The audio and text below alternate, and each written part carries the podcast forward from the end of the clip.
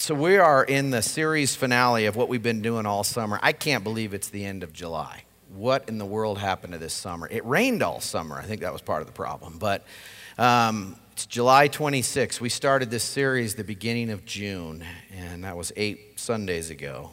And today we're going to do this series finale of through the we've been going through the book of Ecclesiastes, which is one of the poetry books, philosophical book, where King Solomon, he was a guy who had everything money, fortune, fame, etc.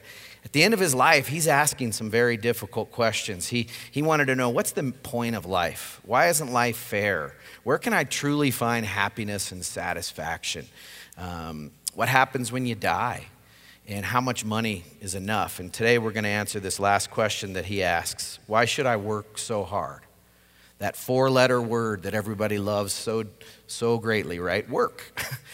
the Bible has a lot to say about work. Four times Solomon asks this. Look at your notes Ecclesiastes 2 22 and 23. So, what do people get in this life for all their hard work and anxiety? You might be asking that question. Their days of labor are filled with pain and grief. Even at night, their minds cannot rest. It's all meaningless. It is all meaningless. A couple bumper stickers I found about how people feel about that. Look at that one. That might be on your car. I think we took these out in the parking lot last week. I'm on my way to work. Please kill me. A bad day of fishing still beats a good day at work. How many agree with that? Or golf, right? I had a life, but my job ate it. like that the reason those bumper stickers are out there is people, Solomon included, often view work as this something that's dreadful, something that's toilsome, something that's just labor. And the truth is, we, people, are working harder and longer than, than ever before.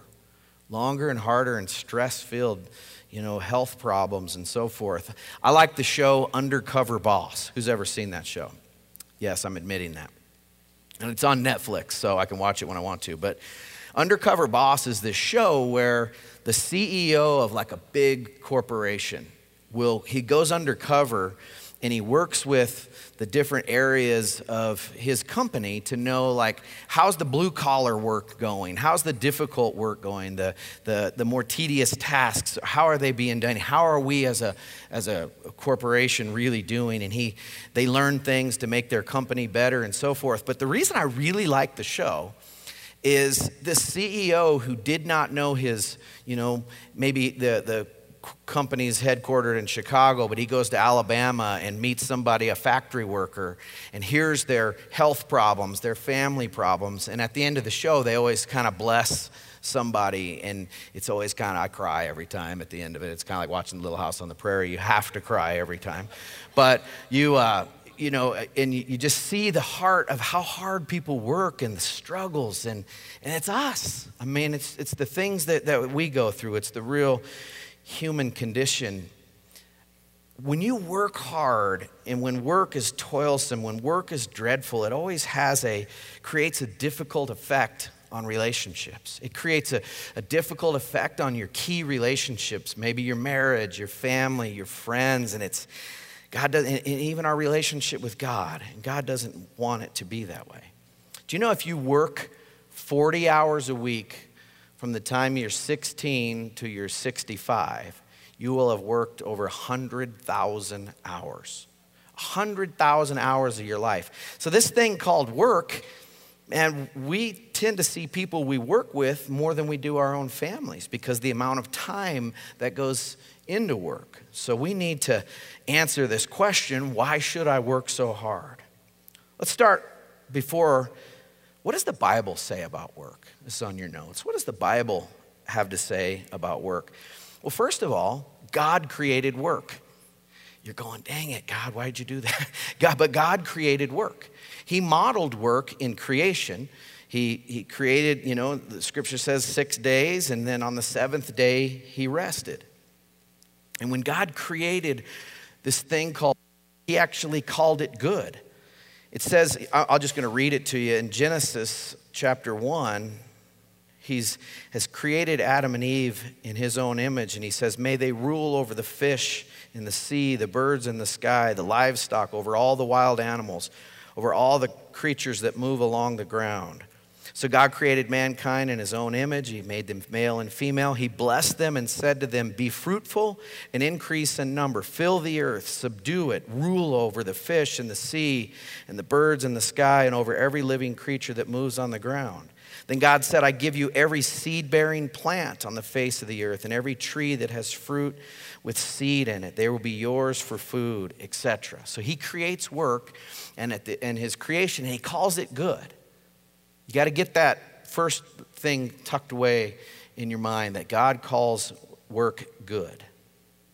He told Adam and Eve to work. Then the Bible says that God crowns his work by modeling the Sabbath. And I'm going to talk about that here in a little bit. What does it mean and why did God create the Sabbath? Because it says he worked on six days and on the seventh day he rested. God obviously doesn't need to rest, but he was modeling that for you and I. Then God curses work. This is, the, this is the where it gets a little negative for a minute. But if you can stay with me for a second, in the, in the Garden of Eden, when God created Adam and Eve, He told them, Here, this is all yours. Work the ground, grow, grow the fruit, grow the seeds, etc. Plant the seeds, grow your crops. But I reserve this one tree called the tree of the knowledge of good and evil. I reserve that for me. Do not eat of this tree. Well, like all of us, they wanted to be their own boss, and they were tempted by the, by the devil to eat and to, to disobey the Lord and not take him at his word. And God had said, if you eat of this tree, you're going to die. And so what ends up happening is, is they're tempted to eat, and the curse falls. All mankind entered into to sin. It says sin entered into the, into the world. Romans 5 talks about that. And when God curses work, this is what he says. He says to Adam, Because you listened to your wife and ate the fruit from the tree of, of a, which I commanded you not to eat, cursed is the ground because of you. Through painful toil, you will eat food from it all the days of your life. It will produce thorns and thistles for you. You will eat the plants of the field. By the sweat of your brow, you will eat your food. So, this change happens. Then we're walking down the timeline here. Children of Israel leave Egypt uh, out of slavery out of Egypt. Moses leads them, you know, uh, towards the promised land. And God, in the Ten Commandments, talks about the Sabbath. He says to keep the Sabbath. There's, there's all the commands that are, that are given in the Ten Commandments. And the fourth is to remember the Sabbath.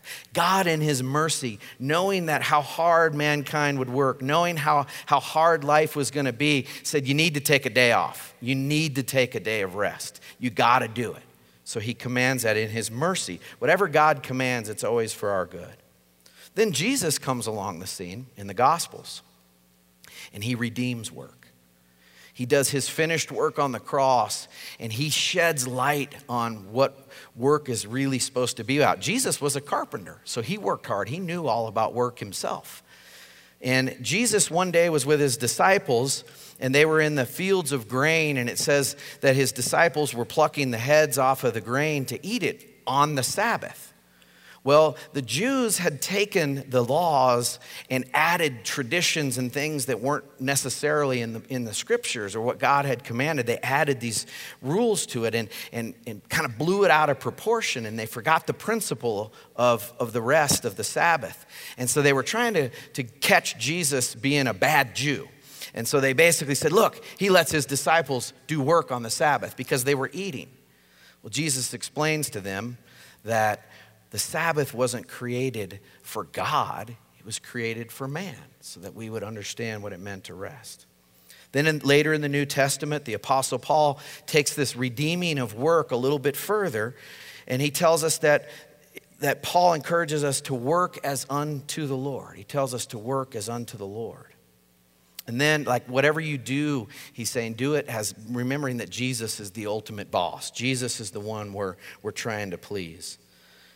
And then Jesus promises to reward our work on earth in eternity.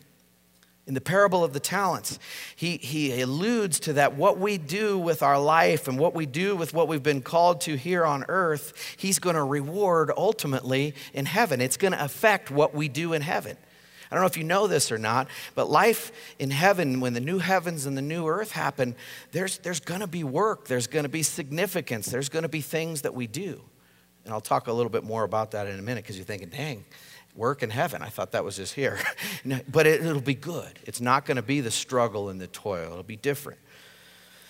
And then in uh, work in heaven will not be toilsome or labor, but significant and special. Revelation 22 3 says that the curse in heaven is completely lifted. Jesus took the curse from us, and it's ultimately going to be fulfilled in eternal life. So, how should I work? How should I work? I was thinking about this, and I thought, how about just the ABCs of work? I'm going to give you three points, and you're just going to remember A, B, and C as a way to remember. You know, there's many in this room right now, you don't like your job. Let's just be honest. I'm not going to ask you to raise your hand. You're, maybe your boss is in the room. But, you know, you don't like your job. You're struggling with what you do. You're struggling, you know, is this amounting, to anything? What is the point of all of this? Let me give you a couple thoughts on this from, script, from Ecclesiastes and other scripture. First and foremost, I would tell you this the A would be avoid ex- the extreme attitudes regarding work. You can write that down on your notes. Avoid extreme attitudes about work. And there's two extremes. You can write the first one down. That's laziness. Avoid the extreme of laziness. Solomon says this The fool won't work and almost starves, but feels that it is better to be lazy and barely get by than to work hard when in the long run it is all so futile. That's some tough words there. There's a big difference between not being able to work than not wanting to work. Let's just, you know, nobody enjoys work all the time. There are parts of our lives and our jobs that it's not about that. It's, it's, we're, we are told to work. In the New Testament, when they lived in community together, Paul told the church at Thessalonica in Second Thessalonians, he said he was warning idle people. He was warning people who in this community, you were living together, right? And they had jobs that they had to do and work the farm, make food, etc., etc. And he said, if you don't work, you don't eat. That's some tough words. He said, if you don't work, you, you don't eat. You're part of this community. If you don't work, you, you don't eat. And that's like somebody saying, you know, well, I'm, I'm going to sit around and play video games all day and, and do nothing, and, and I'm going to let somebody else do all the work, and I, I expect to eat at dinner time. Paul said, No, no, no. We all contribute to this. So it's important that we avoid this extreme attitude of laziness. But then the other one is this it's the workaholic. Write that down the workaholic. Solomon says about the workaholic here is someone who lives alone. He has no son, no brother. Yet he is always working, never satisfied with the wealth he has. For whom is he working so hard and denying himself any pleasure? This is useless too and a miserable way to live. This person who's a workaholic is, they're so wrapped up in their work all they can think about is work. They find their identity in their work. They're driven to be successful that's beyond a healthy, godly way of being driven into this. I find my identity in my success. I find my identity in my work. That's all a workaholic can think about or talk about is their work. Uh, Brian Sump gave, told me about uh, this guy that he got to meet named Marcus Lemonis. And he's the guy that has the TV show, The Profit. Think it's on like CNBC. And so he's a self made billionaire and uh, showed me this video. I wanted to try to download it, but we, we, we could, weren't able to do that. So I'll just quickly tell you his story. Um, he, he, he is the CEO of Camping World, which, you know, it started from relationships that he had with other you know, very, very rich men and, and created this thing called Camping World. He's responsible for like 6,000 employees. They do over $3 billion a year in sales and so on and so forth. And when he's, he, he's admits that he's a workaholic, that he just works too much. Now, there's, there's some folks in this room, you work a lot of hours because you have to. And I get that. Please do not hear, you, you got to do what you got to do to make ends meet. I, I, I get that, and I believe God understands that. But finding that balance between I'm, why am I doing what I do and having that peace with the Lord is important because Marcus Lemonis, when he was asked about the quality of his life, he says that he enjoys working all the time, but he says he really doesn't have any quality personal relationships. People who are workaholics, they, they tend to run over people to get to success. They run over people to get to where they want to be.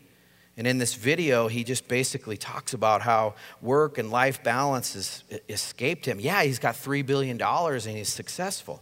And he even said this he said, A good chunk of marriages fall apart when a spouse is an entrepreneur. When, when, when one of the spouses is an entrepreneur creating business, creating, it's easy for a, for a marriage to, to suffer from that. So God doesn't want us to be lazy nor be a workaholic. But He does want us to have a good work ethic. That's going to be the B in this ABCs of work. He wants us to have good work ethic. He wants us to live by some of his basic principles. When we have good work ethic, we will avoid laziness and we'll avoid workaholicism, if you will. Um, and many of you in this room, you're in jobs that just are, are, are you don't like. You're in a job that's just frustrating to you. You're in a job that seems like it has no end and, and you're even struggling to make ends meet. The challenge that I want you to remember is you represent Jesus.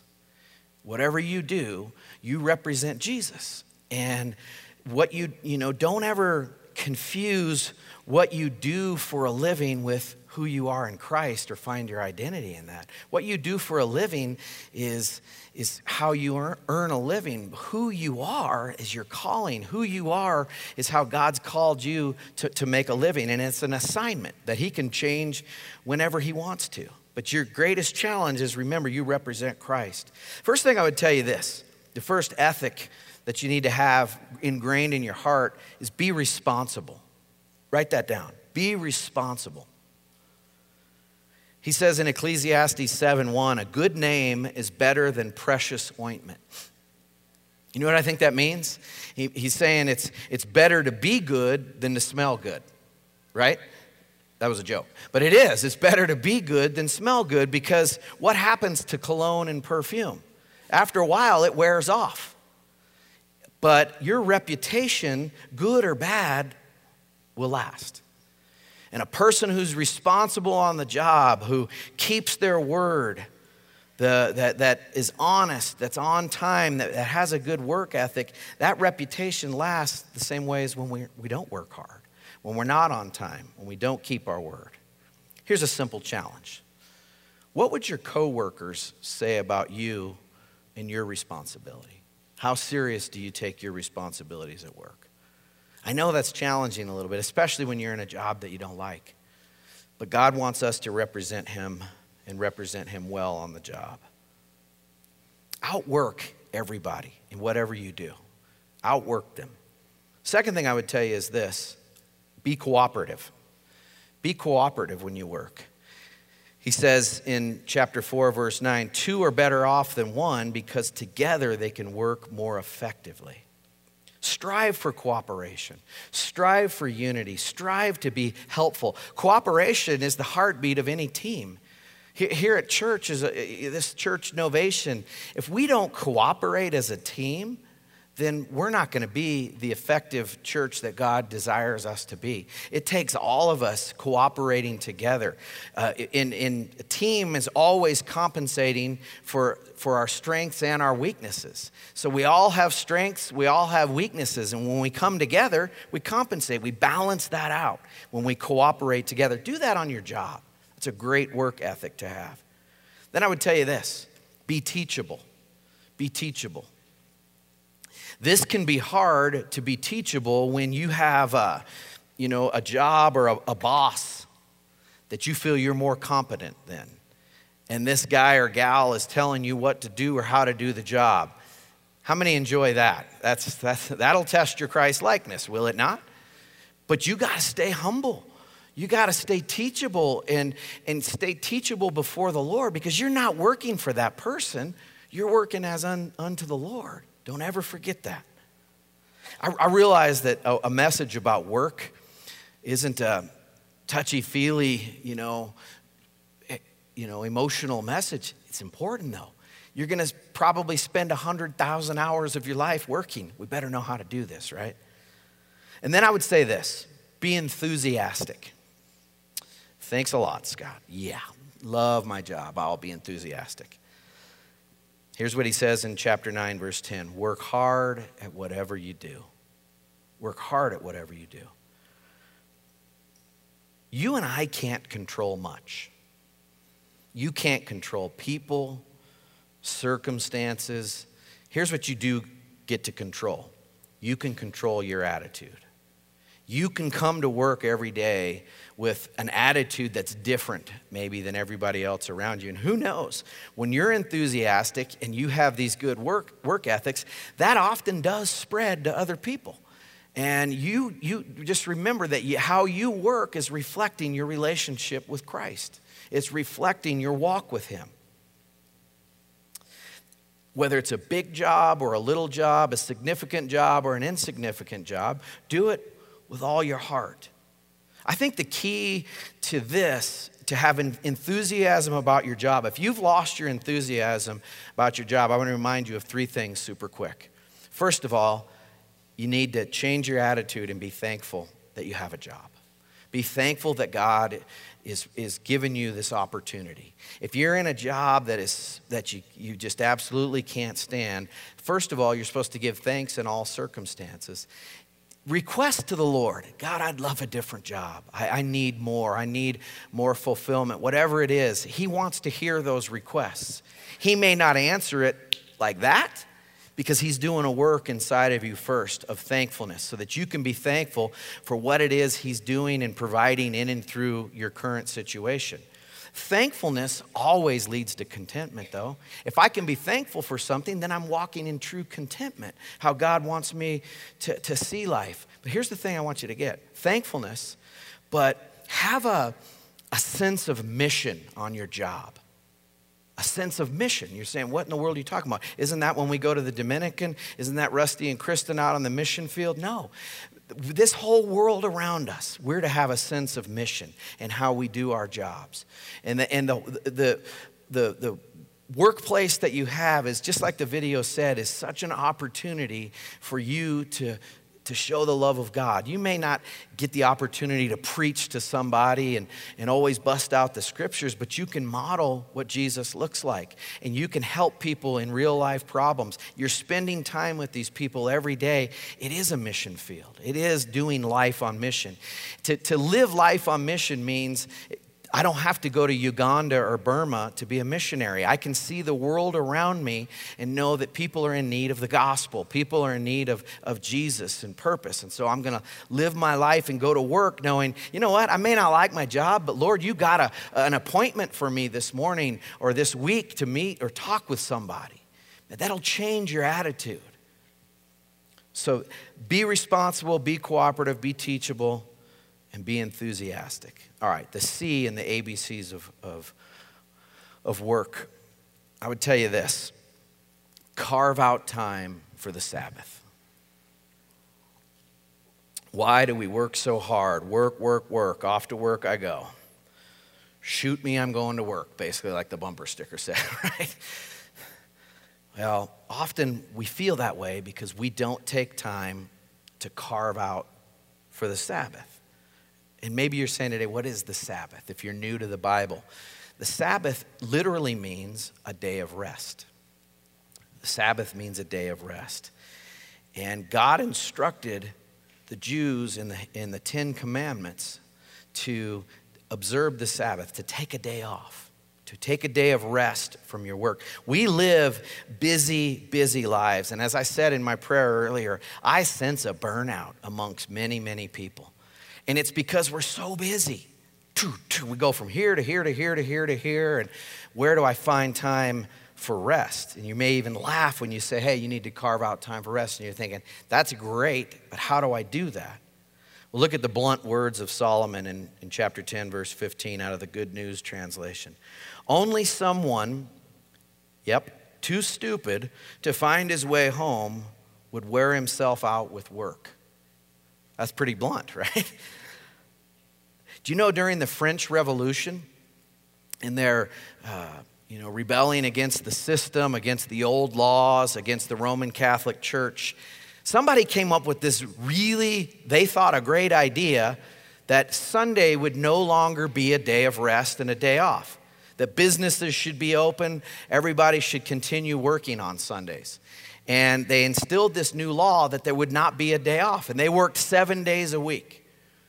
And in, within months, they rescinded that law because the health of the people went downhill almost overnight without taking a day off, without taking a day of rest from their work. It's a, it's a, it's God it told us when God tells people to do something, He knows what He's talking about and why He would tell us to do that. Look at our, let me, let me read this command from Exodus 20, 8 through 11. He says, Observe the Sabbath and keep it holy. You have six days in which to do your work, but the seventh day is a day of rest dedicated to me. On that day, no one is to work, neither you, your children, your slaves, your animals, nor your foreigners who live in your, in your country. In six days, I, the Lord, made the earth, the sky, the seas, and everything in them. But on the seventh day, I rested. That is why I, the Lord, blessed the Sabbath and made it holy. Now, maybe somebody in this room is struggling. You saw the word slave in there, and you're saying, Does God approve of slavery? No. The word slave had a way different meaning than what we think of in somebody being held against their will to be somebody's slave. This was a whole work type system. We can talk about it over a Starbucks. I'd love to do that with you. I don't have time to go in deeper than that, but don't trip over that. If you look around our lives, if you look around our culture, do we do this? Do we observe the Sabbath and keep it holy? Definitely our culture doesn't. So I would tell you this listen, I don't expect the culture who doesn't believe the Bible to obey the Bible. Do you? That's kind of ridiculous, right? But those of us who say we do believe the Bible, that we do believe in scriptures, do we keep this day the way God wants us to keep it and understand why He wants us to keep it? I guess a good way to look at this in the Ten Commandments, you see all the scriptures. Don't have any other gods before me. Don't make idols. Keep the Sabbath. Um, don't misuse the name of the Lord. Don't murder. Don't commit adultery. Don't lie. Don't steal. Don't covet. Does the command to not murder still apply today? Of course it does. Within the Ten Commandments that God gave us, he gave those for a reason, and it does still apply for us today. Why do we not do that? Why is that so hard to rest? God's commands are for our good. Whatever God commands us, He commands it for our good. He knows what's best for us. Even when we think we know what's best, He does. I'm surrendered to that. Listen, God knows better than me. I don't always, I fail him all the time, but I know he knows what's best for me. And so listen, don't let this become legalism. There are people who have taken the, the principle of the Sabbath and it can become very legalistic. I've been to Israel a couple times, and in the more orthodox parts of Jerusalem and Israel, they take the Sabbath literally to where we got up for breakfast and we couldn't turn the coffee maker on because that was work. So you had to have instant coffee. Somehow that wasn't work, but, but to turn a, the, the coffee maker on w- was work, and you couldn't do. So you can get the way in Jesus' time, the way the Pharisees trying to keep this rules and regulation that was not the heart of what taking a Sabbath was all about. It's not legalism or a legal obligation, it's a principle. Remember that. It is a principle in, in the book of Colossians, you, if you want to write this down and follow me up, Colossians 2 16 and 17, Paul is instructing these new believers, the, the Colossians, that don't let anybody look down on you for not keeping the religious traditions, new moon festivals or, the, or, or what the Sabbath is, the day of the Sabbath. The Sabbath is a principle, it's not a day. Now, there are many people that would like to argue that. Maybe they go to a church where they, they only go to church on Saturday because that's truly the Sabbath. Why do we have the Sabbath on Sunday if the Jews celebrated it on, on Saturday? Well, the, the Christian tradition is Jesus rose from the dead on Sunday. So the early church decided we're going we're gonna call it the Lord's Day and celebrate the Sabbath on Sunday. So that's why that happened. There's been silly, silly church wars and this over the years. It's a principle. And if you don't agree with that, cool. You know, uh, we, we, we, we see it as a principle here, and I'd love to talk about it with anybody, but I'm not going to make a big trouble over that. Here's what Jesus said He told the Pharisees when his disciples were picking grain and they, they said, Look, he's, he's working on the Sabbath, he's disobeying God. He said, The Sabbath was made to meet the needs of people and not people to meet the requirements of the Sabbath. God wants to prevent burnout in our life. He wants to prevent, He knows how we're wired. He made us. He's your creator. Your creator knows what you need more than you ever will. Most of the time, we're running on instincts. God knows what's best for us, and when it's written in the Word, it's there for a reason for us. Here's a couple things that the Sabbath allows us to do. This is important. The Sabbath allows you and I to rest our bodies. You can write that down. It allows you to rest your body. He told them, rest from your work. If you're going to do your best, it requires rest. I'm a poet and I didn't know it, right? But it's true. If, you, if you're going to do your best, it's going to require rest. Don't use your day off to catch up on work you haven't done. We're all guilty of that.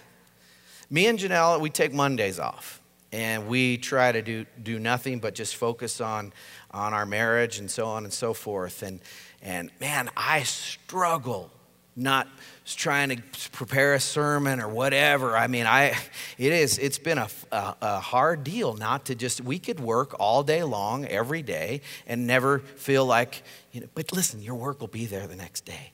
Take a day off. Rest your body first and foremost. Then recharge your emotions. Recharge your emotions on your day off. Do something fun. Play I got a great idea. Go to a baseball game with your church family and eat food that's bad for you and, and hang out together and, and do something that's fun. Be quiet. Read. Some of you, you're introverted. And if you don't find alone time where you can sit and talk to nobody, hey, I live with some introverts. I, it can get difficult, right? If you're if you don't get that non-talking time, you're just gonna blow, blow a screw, right? But extroverts, we recharge how? We recharge being with people. So, whatever it is you need to recharge yourself emotionally, make sure that that happens. The other thing the Sabbath does for us is it allows us to refocus our spirits. It allows us to refocus our spirits. In planes, they have something called a, a uh, gyro compass. And it, it needs to be recalibrated so that it's working right so you get to that know that true north direction well life creates us the need creates for us the need to refocus and to recalibrate man you need to nurture your spirit you need it why do we come together on sundays for corporate worship we come together because we're instructed in scripture first and foremost to come together and we come together and we worship. We give ourselves to the word, to prayer, to one another, to the fellowship. We break bread together, mostly breakfast burritos, but we break bread together. We eat together. We do, do life together. Now, you need to, to be in the scriptures and prayer every day to feed yourself, but there is this corporate element that honestly, we kind of go, eh, maybe I need church, maybe I don't. It's a very churchless age that we're living in, where people, they don't see the value and the need of it. And yet we're warned in the book of Hebrews to not forsake the fellowship, the, the coming together. To, uh, to, we need one another. We need that encouragement from one another. But I, I think I would say this, and I'm going to tread lightly as I do this, but the, the, the culture easily says that, you know what, work hard and play hard. Work hard all week so you can play hard on the weekends. You know what? I agree. it, it is good. You should, we should play, we should enjoy life. But if all you do is work hard and play hard, you know what? You tend to forget that there, you're going to think that that's all there is to life. So I work hard, then I go do my thing. And that's not how, how God, the ultimate purpose of your life is to just work and play. The, the purpose of our lives is to serve God and to serve each other. Love God, love people. So I can become very self focused if I work hard and play hard and forget there's a greater part to being part of the community that, uh, that God's called us to. And then lastly, the Sabbath allows us to renew our relationships. It allows us, allows us, when we take time to hang out together with family, with friends. You know, we say this at, at Novation a lot. We don't want to come to church, we want to be the church. And I was thinking about that this week. We don't want to be just so focused on us that we're not effective outside of, of, of coming together. But in order to be the church outside of this, you got to come be with the church. I'm telling you. People who are closer to, to, in their walks and mo- most effective are people that at least make some time to come be with the church. Be with the church. Jesus said this in Matthew 11, 28 and 29. He said, Come to me, all you who are weary and carry heavy burdens, and I will give you rest. Take my yoke upon you. Let me teach you, because I am humble and gentle at heart, and you will find rest for your souls. For my yoke is easy to bear, and my burden, the burden I give you, is light. Listen to that. Jesus' invitation this morning is that we come to him and give him our burdens, give him our weariness. If today you're carrying a burden, you're carrying weariness from work and from life, here's what he says to do take my yoke upon you. And what that means, if you can picture two oxen working together to plow a field and the yoke, this walking with Jesus. It's his invitation to let him walk in your shoes, to walk in your life, to be your Lord, to be your Savior and Lord, and to learn how to do life from him. He says, I'm gentle and humble at heart. You'll find true rest. Work is a burden, it can be a burden. Work is a burden to, to, to many, many people in this room. You're weary. Here's my, what I think Jesus would challenge you with is how would he work if he was yoked with you? If he was following you around on a daily basis, doing your job, he was right by your side everywhere you went. How would he talk to the people? How would he take instructions? How would he cooperate? What would he bring to the work situation? If you can learn to do that, I think your work attitude about your work will change. You'll find rest. We're told in Scripture that Jesus is our true Sabbath rest. He's the Lord of the Sabbath. He's the Lord of rest. And when you enter into a relationship with Him and believe that He died on the cross for you and rose from the dead and is coming again and has purpose for your life, and that you'll turn away from a life of, of, of self, self destruction, self righteousness, you know, self centeredness. You turn from self, and say, Be the boss of my life. He promises to give you new life and to give you what life's really about. So, would you commit to avoiding the extremes of laziness and being a workaholic?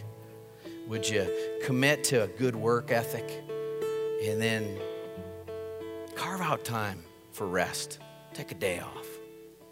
Would you stand to your feet with me?